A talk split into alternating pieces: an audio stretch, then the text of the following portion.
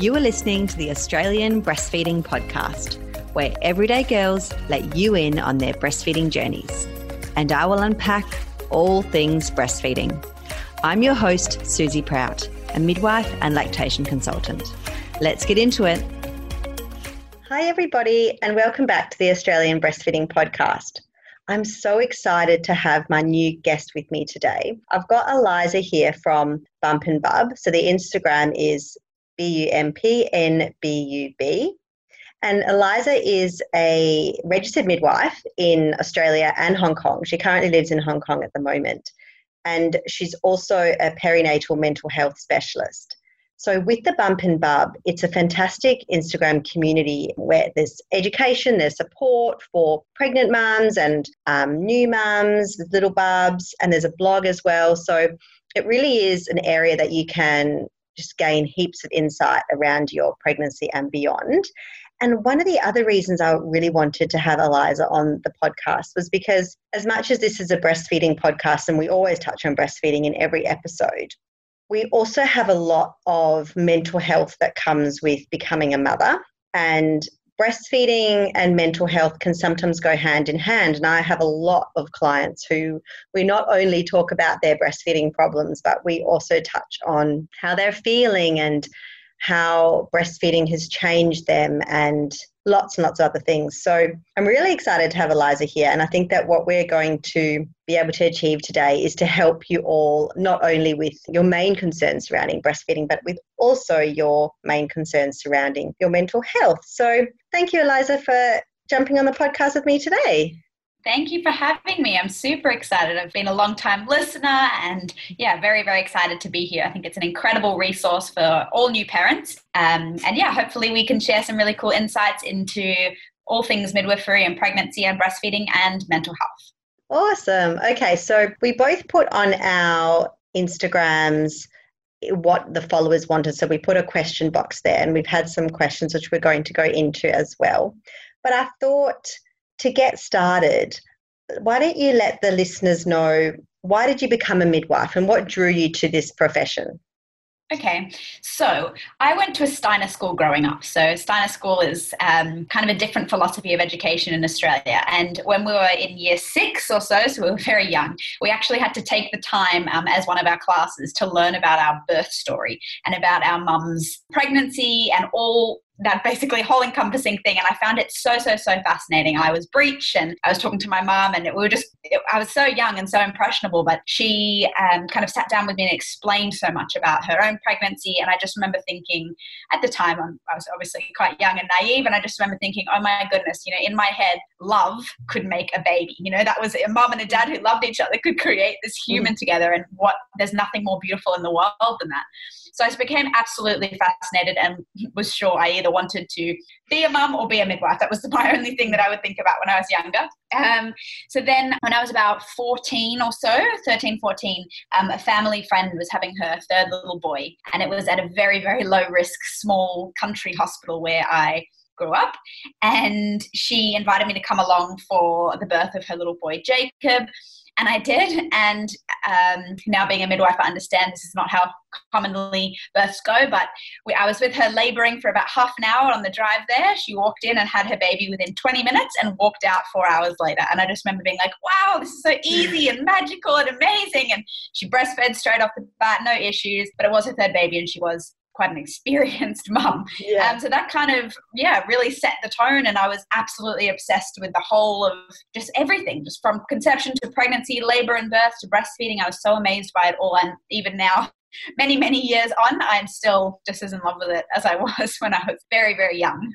Yeah, yeah, awesome. I think um, lots of all us midwives say that even if you've seen like your first birth or you've seen like your 2029 birth, it's still like the most yeah. amazing thing when that baby comes out. We're still like, yeah. how did that actually happen? Like, how, yeah. does this baby come out again? Because as soon as it comes out, you're like, well, it couldn't go back in. It's just incredible, the whole process. It truly, truly is. Absolutely. Yeah. yeah. And then did you, so you became a midwife in Australia. And then when did you go into mental health? So I did. I was very young when I went to uni. I was 17 when I finished school and went and started studying midwifery. So I was definitely one of the youngest people in my class. And I remember I would walk into birthing rooms and mums would look at me like, oh my God, are you the one delivering my baby? You're a child. um, but yeah, so I was studying when I was 17. I lived in Sydney. I went to UTS uh, and did my bachelor's there and absolutely loved it. Um, and I worked in a high risk hospital both for my student training and in my postgraduate. And with the high risk, I think came a lot of women who were suffering from perinatal mental health conditions. So, a mental health condition either in pregnancy or postnatally. And as a midwife and as a young midwife, I didn't feel equipped with the knowledge that I had to actually support these women who were coming who were coming to me and I might be the first person ever that they told, you know, how terrible they were feeling or that they were having, you know, suicidal thoughts or things like that. And I mm. remember thinking if I'm the first port of call for a lot of these women, I, it is my 100% my responsibility to be better educated and better informed to ultimately help these women and these families to the best of my abilities. So I worked for two years. Was it two years? I worked for two years as a midwife and then decided to on the side, I still worked full time as a midwife, study um, a postgraduate degree of perinatal mental health so it was very very interesting um, i'm definitely someone that kind of takes things home with me so i don't think that i could do it full time but it's certainly given me so much knowledge and so much insight and i think that we as health professionals don't speak about mental health conditions as much as we should. Um, statistically, we know one in five women in Australia will experience a postnatal or perinatal mental health condition. So it's something that I try and bring light to all the time on Bump and Bub, on my own platform and my website, and as much as I can in person as well, because the more we can do to normalize it and take the stigma away, and the more access that women essentially have to the healthcare options that they need. Yeah, no, awesome. That's um when you were saying that you felt ill equipped, I think that so many midwives you never think that's going to be something that you have to talk about and then next minute you become a midwife yeah. and there's so much of that. So yeah, totally, totally agree. Yeah, hundred percent. Yeah. And so when we went to ask all our questions for our followers, mm. we got a lot of questions surrounding the most common what are the most common breastfeeding issues? What should I be looking out for? What am I likely to be concerned about when I have my baby? Um, do you want to touch on, and then I will as well, touch on what you think the most common breastfeeding issues are out there? Mm-hmm. So I guess um, from my perspective as a midwife, I don't see women. Obviously, you see women, a lot of women, when they have breastfeeding issues and troubles. But I think from my perspective as a midwife is that with all due respect, there is a lack of education around breastfeeding and what is normal. Um, and I think that that's a huge, huge barrier um, in successful breastfeeding rates and successful breastfeeding journeys. I think that a lot of the time, people, um, mums and dads and families, really, really focus on the birth and the labor and how they're going to cope with that, but they don't really think about the postnatal period and how that's going to look, what that's going to look like, how their breastfeeding journey is going to look like focusing on breastfeeding education, what is normal for a baby, what's normal for a newborn, and how each day it can change for the first few weeks. Um, and I think that that can be a really, really big issue um, because when a baby, for example, on day three is feeding, feeding, feeding, feeding, feeding, you know, this physiological process to help bring a mum's milk in from a, a, maybe a parent that hasn't done the education um, behind it would definitely think that you know something's wrong my baby's not getting enough i'm not producing enough milk and i see so many women doubt their abilities from day two or day three postnatal and that kind of leads into their breastfeeding journey. So i think the best thing that women can do is education antenatally around what to expect um, and if issues do arise what to look for how to look out for them and where to go for help. And there's so many people that have never heard of a lactation consultant. Um, so I think, yeah, basically my first thing would be antenatal education if you can, um, yeah. and having access to really good resources and support so that if something does go wrong, there is someone to turn to rather than giving up on breastfeeding. Yeah, no, I completely agree. And I think that having that antenatal education, even if all it does is makes you realize exactly what breastfeeding is all about because a lot of people will say to me, I thought that breastfeeding would just happen because it's natural and mm. it's primal and isn't my baby just meant to know or aren't I just meant to know what to do? And yes, probably, you know, in the cavemen days when that's everyone saw everyone breastfeeding, you were brought up and, and your auntie was breastfeeding, this person was a wet nurse and you it was second nature. But now, I mean, I think of myself when I first had my first son, if I was if I took the midwife part of me out of everything, I'd never seen anyone breastfeeding growing up. I'd never seen what it looked like. And so it's not, yes, well, it is primal in a, in a sense. It's also now become, as we've evolved, it's become a learned behavior. And so just like we're learning how to give birth and how to um, have a successful birth, we need to also learn how to breastfeed and learn what is natural and what is supply and demand and what is breastfeeding actually look like. Because it looks very different to feeding your baby four hourly like you know someone might have said you know someone across the road might have said to you you know. So i completely agree that it is educating us on what it actually is going to look like. Um, do you agree yeah, with that yeah. I totally agree with that. And I think also on that front is that it's a learned skill for not just you, but for your baby as well. And I think that's something that mums also don't realize is that maybe you've got the hang of it now and you know how to attach baby and things, but it's also normal for baby to need to learn these things. Yes, yeah. baby does have a natural sucking reflex, but to get a really good attachment can take, take mm. some time and some effort. And even though you might have it, you think you've got it down perfect on day two, day three, there might be some troubles. And knowing that, you know, it's a constant learning game. Yeah, no, absolutely. And I think you've got to give yourself six weeks. Six weeks seems to be this magic number. And I always say to my clients, if you can, if you really want to breastfeed, don't think about the next year because you'll feel quite overwhelmed if you think I have to breastfeed for 12 months. This is I can't even do one day. But if you just yeah. think about six weeks as your goal, and if and anything yeah. other than that is a bonus, often yeah. most of well most of my clients when they get to six weeks will be like, oh, okay, I can keep going. I can get to three months, or I can get to six yeah. months when my baby's on solids, and it gets easier and easier. So six weeks is not a, a scary thing to look at. Where sometimes saying, oh, the World Health Organization says two years, I think many girls will like run away and hide. Yeah, getting overwhelmed. yeah. Yeah. totally. Mm, totally. Yeah. So I think the most common breastfeeding issues then that we would see would be is my baby getting enough milk? Um, how do I know I have enough milk? How do I know it's transferring out? And there's many different ways we can teach about low supply and we can teach that. So what we need to look at is we need to see that having a low supply can look like a baby who is frequently feeding. It can look like a baby who is unsettled all the time. It can look like a baby who comes off the breast and isn't satisfied.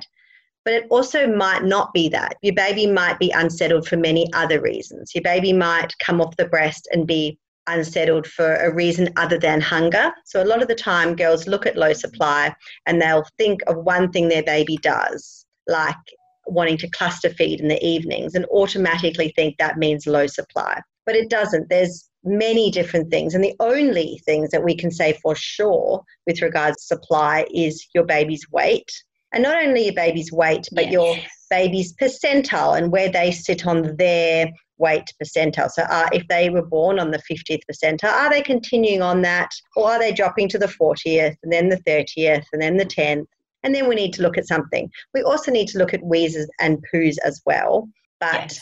weight is the gold standard, certainly not frequency and the time on the breast as well. Yeah, no, totally agree with that. It's probably one of the most common questions that I get as well. And that, yeah, exactly. I don't know if my baby's getting enough food. And the answer, would you, I'm not sure if you would agree, but predominantly is yes, your body can, is providing exactly what your, ba- your baby needs. Obviously, there are, can be issues, but for the majority of women, healthy women, healthy babies, your body is producing enough milk for your baby. Yes, absolutely. And I just had a consult this morning with a pregnant um, mum, and I was teaching her about this. And we were going over that your body is made for this. This is what we're made to do. And if we have a yeah. low supply, it's usually because we have made that low supply by giving a bottle top up, but they're not expressing. So when yeah. so we are feeding less, so we are making less. But in terms yeah. of our bodies, at the beginning, our bodies are ready to make that milk and they should be mm. able to make that milk. Yes, there are some very small amounts of women who have something called insufficient glandular tissue, so not enough milk making tissue in their breasts, but that can be overdiagnosed, I think, quite a lot when maybe it's not that, and maybe it's that we just haven't emptied and breastfed enough in those early days. Yeah, totally agree. Yeah. All right. So, what I'm going to go on to is a little bit about postnatal mental health. So, I get a lot of questions from mums to say, what does it look like when my mental health is declining? A lot of girls will say to me that they don't feel depressed, but they have other symptoms like anxiety and overwhelming yes. fatigue and things. And so, can you just talk a little bit about what it looks like when maybe our mental health is not very stable after birth?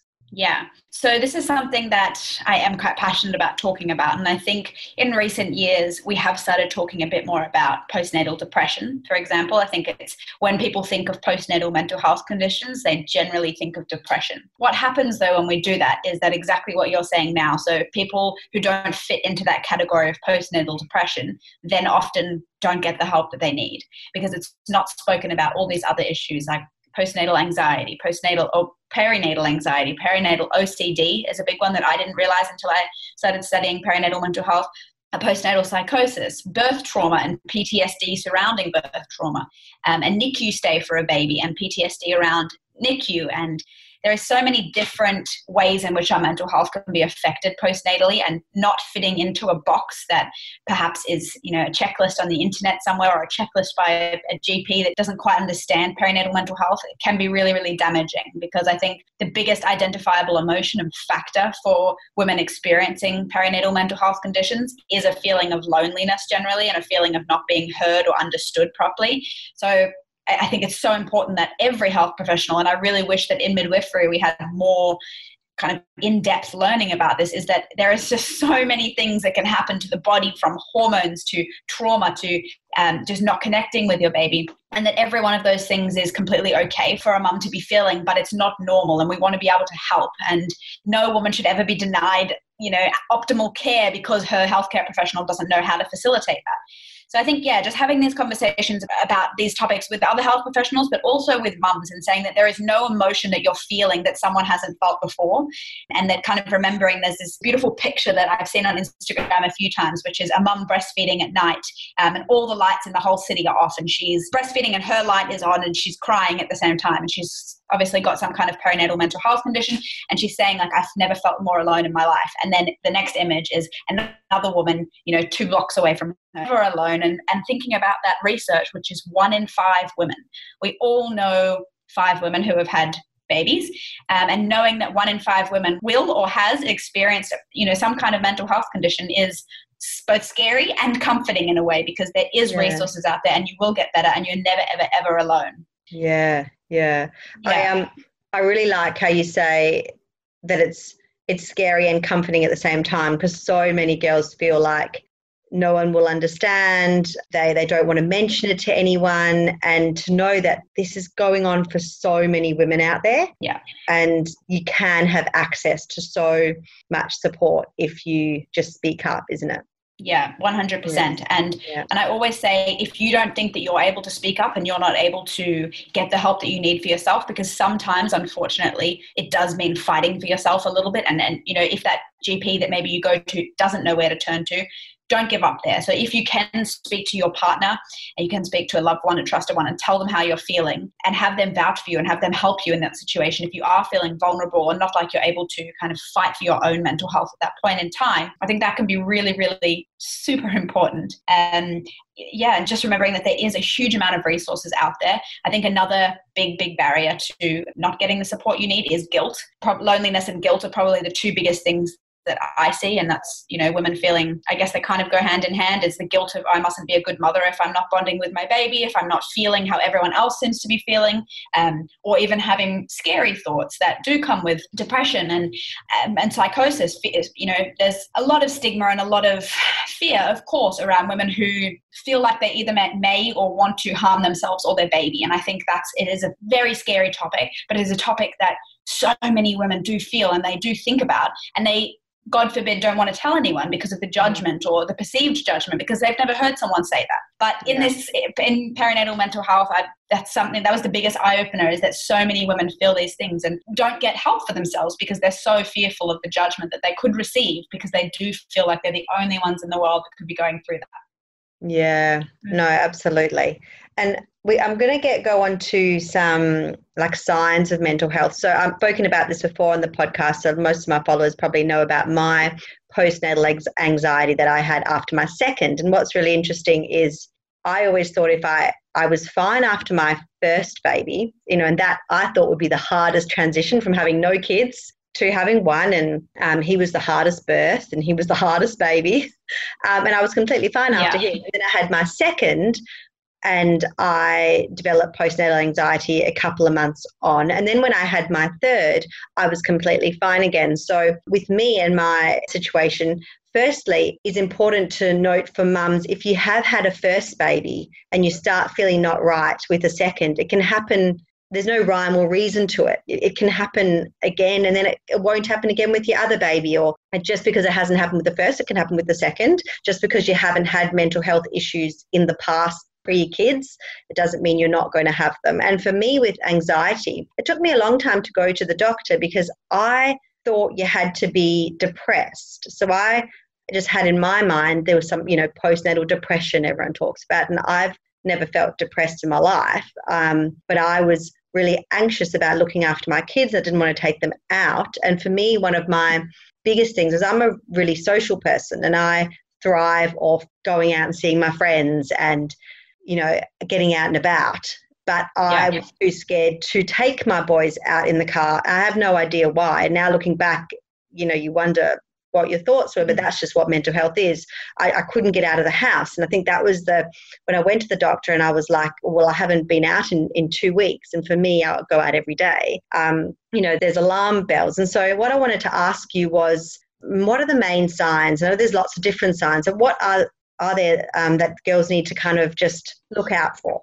when they're not. Yeah, I think it's really interesting what you just brought up, and that is um, you didn't know exactly because we talk about postnatal don't talk about these other signs symptoms. So I guess going back to what we were talking about in the beginning with breastfeeding is that antenatal education is key. I think education is just the most pivotal and most important part of parenthood that I can possibly stress. And if you are aware of these postnatal mental health conditions and your partner is also aware, and you go into parenthood and something arises, whether it's exactly that postnatal anxiety, you're feeling like you can't get out of the house and that's not normal for you. Even if you can't register it yourself because maybe you're you know you're too involved in what's happening and it's it's hard for you to be an external um, person to look in on and say okay something's not right here at least your partner can also identify that and say wait mm. we did talk about this and maybe something's not right here and i think when there's a lack of education and when you aren't aware of all the things that could potentially happen you don't know what to look for and that's no one's fault at all. It's just it's just it's just what it, it is what it is and it's um, such a barrier to getting help. So i think the main thing is a education if you can and then b knowing what's normal for you and knowing what's normal for your partner. I know we're talking a lot about postnatal depression and postnatal perinatal mental health conditions for the mum, but dads also experience these um, at an alarming rate as well. Mm. So I think knowing what's normal for you and your partner, and and you know communicating that if you can have check-ins you know once a week where you do check in with each other how are you feeling? How are you coping? You know is anything off? Is anything strange? Um, and obviously if you notice any severe things in, in your partner it's definitely worth speaking up about. I know that um, a lady that I um, actually started my blog. I, I, started my blog because I met a mum who had postnatal OCD, so very severe postnatal um, OCD, which was possibly accompanied with some kind of split personality. It was it was quite an intense um, period of her life. And when I met her, she she said I've never heard of postnatal OCD, but when I had to wash my hands 30 times every day, you know, and then wash my bottles, baby's bottles 30 times, and I had to, you know, check on my baby 30 times every night, and I was having these crazy repetitive thoughts that I just thought I was going mad, but I'd Google it. None of that came up. It wasn't postnatal depression because I wasn't feeling depressed at the time, but it was odd behavior. And she knew it was odd, but there was no answers that she could get. So I guess having someone around you that can identify that as well as yourself and obviously checking in on yourself is really really important we all know that you know feeling like feeling like it's hard to get out of bed and feeling like it's hard to get out of the house and lack of hygiene and things are typical signs and symptoms of postnatal depression but there are so other, so many others to look for and i think postnatal psychosis is another really really interesting one. And i have a youtube channel as well and i popped up an interview with um, sarah a lady who beautiful lady who I met who had a postnatal psychosis, and, and she happily shared her story with me. And it was so interesting to hear from her perspective as well what was happening. And when you have a postnatal psychosis, you more than likely can't identify that your own behavior is extremely abnormal because it's a very severe mental health condition. So you know, her partner and her family essentially saved her life in that time because she was in a very very bad way. So i think yeah speaking up even if even if you're a friend there's many of my friends have had babies and a couple of them have certainly been suffering from a postnatal mental health condition more, be like you know i hope you know i hope they're okay. But if you can intervene and you can step up and you can support and offer education and support maybe to the mum or the partner um, i think it's really important to do so. Yeah, no, no, definitely. Um, and going onto Google and and googling, say, postnatal depression, and then doing a checklist it's really uh, easy to do, but it's probably not the best thing to do because you know, a checklist can be made from anyone. I mean, at Google, anyone yeah. can go on and, and make something. And I think we don't want to do a checklist and then it says, oh, we're fine. And, fine. and, you, and you continue on. And, you know, so I think it's really important to recognize that there are trained professionals out there. And then, um, and I was talking to you before we press record, and you were saying that you've got some kind of mental health organizations and um, resources that um, our mm. followers could look into? Yeah, 100%. So Beyond Blue is probably the biggest one that we know of um, in Australia and New Zealand. Um, Beyond Blue is amazing. I'm pretty sure they have a 24 hour hotline which you can call. Um, and even if it's just, you know, the first time that you've ever said the words out loud, I'm not coping, if even if it's just those first words and that's the barrier that gets broken down and, and, and helps you get access to the healthcare you need it, it's amazing. You can call anonymously. You can literally have a conversation with someone trained in this area and you can feel that weight off your shoulders that okay you're not alone. Okay there's actually some there's an organization here dedicated full time to helping people like me mm. and and families like me. Another really good one is panda p-a-n-d-a they are a really awesome resource. Again, they have phone lines that you can ring. They have incredible amounts of support on their website and resources. They do have checklists um, that are probably more adequate to just generalized Google ones um, about depression and anxiety um, and a bit, a bit of information on psychosis. So that's a really, really good resource if you are wanting to learn more or even if you're having these scary thoughts or symptoms and you're wanting to know, you know, what, why is this happening to me? They're another great resource. Um, another one is Black Dog Institute. They're also um, really wonderful if you just Google that. Um, and if you have a supportive and trusted GP or obstetrician or mm. gynecologist or anyone that you can book into to see to tell them how you're feeling and how you maybe aren't coping so well, they can refer you onwards to um, someone who can help you, whether that be a psychologist, whether that be a psychiatrist. The, the list is endless, really, for people who can help you. Um, and it's just about um, being brave enough, if you can, to get that access. Yeah, and I was talking to a GP the other day, and she was saying if you're coming for your first time to talk to your GP about a mental health thing, she said the best advice she could give is to let the, if you can, if you're confident enough, let the receptionist know that it's mental health. If you don't feel comfortable with that, she said it's really good to book a double appointment here in Australia because she said if you're going for your first time, to just have that time then that they can really break everything down, explain everything to you in a way that needs to be done because one single appointment is not really enough time for a GP to. And this GP um, that I was chatting to at length about it said, you know, most GPs will just go over the time. Like, that's fine. They're not just going to kick you out of their consulting room when you've come in with this. But yeah. she said, for them to know going in that this is a longer appointment, I know what this is going to be about, or I've had this flagged they can just be more prepared to help you um, because it's a really yeah. big thing for a patient to go in for the first time and say something's wrong with me you know yeah so, yeah 100% yeah. Yeah, absolutely. Yeah, that's great advice. Yeah. Um, and so the one other thing that I did have a question for, and I think this is great for our pregnant followers, is the baby blues that you get when you're day three um, mm-hmm. the hormone changes and everyone seems to cry a little bit on day three and feel a bit low. What is the difference between that and then perinatal mental health issue that you would have after that? So I have a lot of really good resources and um, blogs up on my website at bumpnbub.com if you do want to have a look. Um, I think that as a midwife, um, it's almost textbook on that. Day three to four, you walk in and, you know, the patients that you saw yesterday who were beaming with pride over their beautiful little baby are crying on the bed. And it's almost like clockwork. And again, antenatal education really helps that because to know that, you know, the day that your milk comes in and your hormones are firing like never before. Your body's never experienced something like this. You're falling in love with a baby. You're exhausted. Your body's gone through so much. And now your milk's coming in. So for the first few days, you have colostrum, and then the first milk, um, and then your milk comes in. And for that day three to four or up to day five, it can be incredibly emotional and often you'll walk in and you'll you'll be chatting with a mum and you'll say you know like what do, can you identify you know like what's happening what's happening in your mind what's what are you feeling why are you feeling so upset and a lot of the time it's i don't know i'm just feeling overwhelmed and i'm just so overwhelmed with everything and how am i going to do this and I said, so I think bringing it back to education, knowing that that's really normal for that 24 hour period or so. And of course, it can extend over a little bit into that. You know, I can't stop crying. I'm just feeling so overwhelmed. You know, my baby's on me 24 7 because we know that's a physiological um, thing that happens to help bring your milk in. You know, how am I going to possibly survive with a baby on my breast 24 hours a day? So to kind of know that that's it's not the reality and that's that's quite a short reality um, is really important and then I guess moving on is that your is that the baby blues um, can you know can last up up to a few weeks, but it's not like postnatal.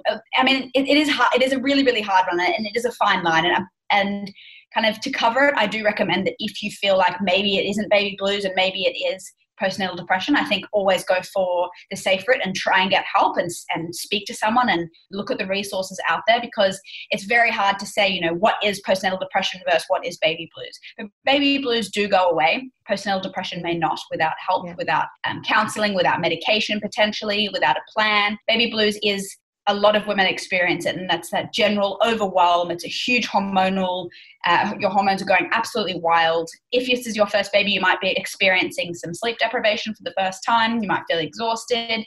Um, but yeah, just having that conversation and talking to your partner and talking to your loved ones about how you're feeling so that they can also help to measure okay, is this getting better now? Is it kind of, you know, wearing off and it is the, your hormones are kind of settling down a bit? Or is this actually getting worse and it's something that really needs to be looked at?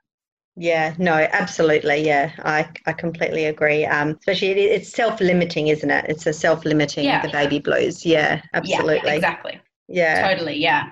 Yeah. All right. Um, I have got, I'm just looking at my question. I think we've got all of those. I think we've really, um, we've really gotten into the nitty gritty of what it really feels like through mental health and breastfeeding and um, the common issues. The, yeah, the yeah. common issues that you're going to experience. So I think that's awesome. Do you have any other questions on your sheet that the girls wanted to know?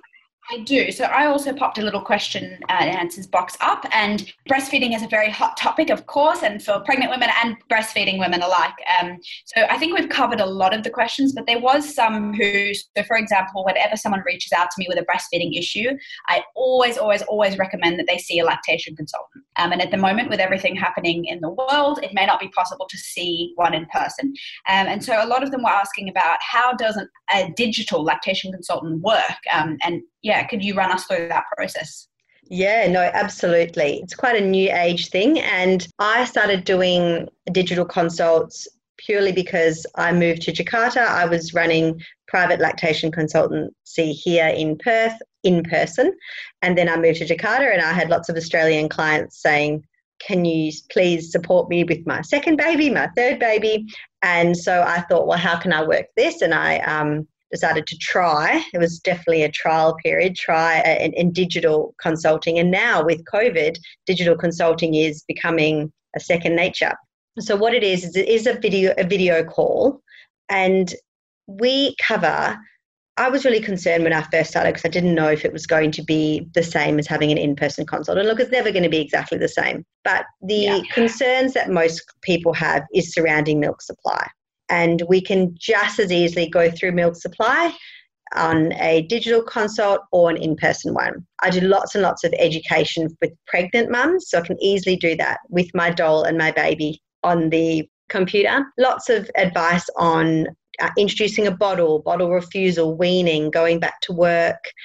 Um, mastitis, um, block ducts, thrush, anything like that you can talk through. The only thing that unfortunately is a bit of a downfall is if I have a client who has a newborn and she's having attachment problems, we can certainly try and we can certainly aim the camera towards the breast, and often that's enough. But there are times, and I've said to my clients, I can try, but I, if I feel that I need to be there with you, I just won't charge you this appointment and then I can refer you on to someone to have an in person consult. Because I feel sometimes you really actually need to be right there being able to see exactly what's going on. But if yeah. I was to say, you know, if you couldn't have an in person, but you needed someone, you needed something, then even having a digital appointment for a newborn is better than nothing. It's that support. Um, 100%. And I feel like if girls are going to see a lactation consultant digitally or they're not, definitely see one um, digitally. And um, there's always time. There's always girls that I'll say to them, why don't you go and feed your baby uh, you know, in two hours' time with the new um, program, and the new guy that I've shown you of how to feed your baby, and take a video it and then send it to me. And so lots of girls will take videos all the time, send it to me. I have a look at the attachment. I'm going to try this. They send it to me. So we certainly get there. And I've had heaps of girls say, you know, I'm surprised how you know how well it worked. Mm, yeah, yeah, absolutely. And even just having that support having a cheerleader kind of in your yes. breastfeeding journey is yeah. so, so amazing and awesome. And just, yeah, just someone be able to be able to say, yes, that's normal. That's normal newborn behavior. Yeah. I think 99% of my job is, yeah, that's just what babies do. Yeah. You're doing well. Baby's doing well. You're both, yeah, both nailing it. Exactly. Absolutely. Now, Aliza, if girls want to find you, they can go to Bump and Bub on Instagram. And what is your website address? So it's just Bump and Bub, so B U M P N B U B dot com. So I've got lots of blogs. Um, I share mum stories, birth stories. I actually shared yours. Yes. um, love sharing women's birth stories as well because, like I said, I think it's so important for everyone to know that you're never alone in what you experience. We've definitely seen everything before. Yeah. Um, yeah, so you can find me there or on Instagram or on YouTube. Oh, oh awesome! I'll um I'll put all of Aliza's details down in the notes, um, so you can find all of her information down there, and I'll look at a few blogs, and I will add some of the specific blog addresses as well that will um, work well with this episode. So thank you so much, Aliza. Thanks for chatting with me on a Friday afternoon. No, you are so welcome. It's been lovely to chat, and so yeah, thank you so much. I've obviously I've learned so much from you as well over the last year or so. So it's been amazing. Oh, awesome. All right. See you. Bye. Bye. Thank you for listening to the podcast. I really hope you got something out of it and at the very least made you feel not so alone in your breastfeeding journey. Share it with a friend who you feel may benefit from it or leave a review on your podcast streaming app. The more this podcast is shared and reviewed, the more women can benefit from this because we need to talk about breastfeeding more. Bye for now.